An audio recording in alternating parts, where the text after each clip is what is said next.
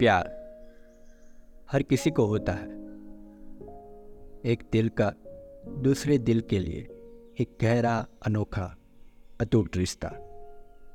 चाहे वो प्यार एक लड़के, लड़की का एक पालतू जानवर के लिए हो। अपने माता पिता भाई बहन या किसी के और के लिए भी हो। या प्यार अपने देश के लिए माउंटेन्स या फिर अपने काम प्रति हो। वो एक गहरा एहसास, सालों पुराना। दिलों के जज्बात।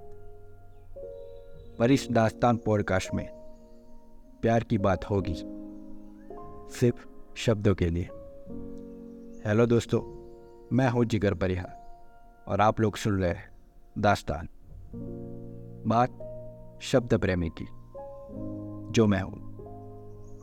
और भी मेरे जैसे कई सारे लोग, जो शब्दों से गहरा प्यार करते हैं। अगर वो शब्दों को जोड़कर एक सही लफ्ज़ बनाते हैं तो वो शब्दों के सच्चे आशिक है, क्योंकि शब्दों की मोल कीमत बढ़ जाती है।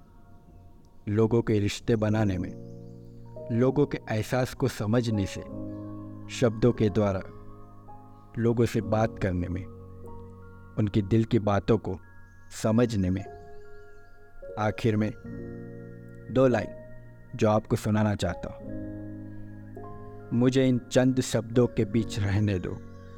बदलते इस वक्त में मेरे सुख दुख के साथी है। फिर एक नई दास्तान के साथ इस शब्द प्रेमी की आपसे मुलाकात होगी। तब तक के लिए अपना प्यार बनाए रखें।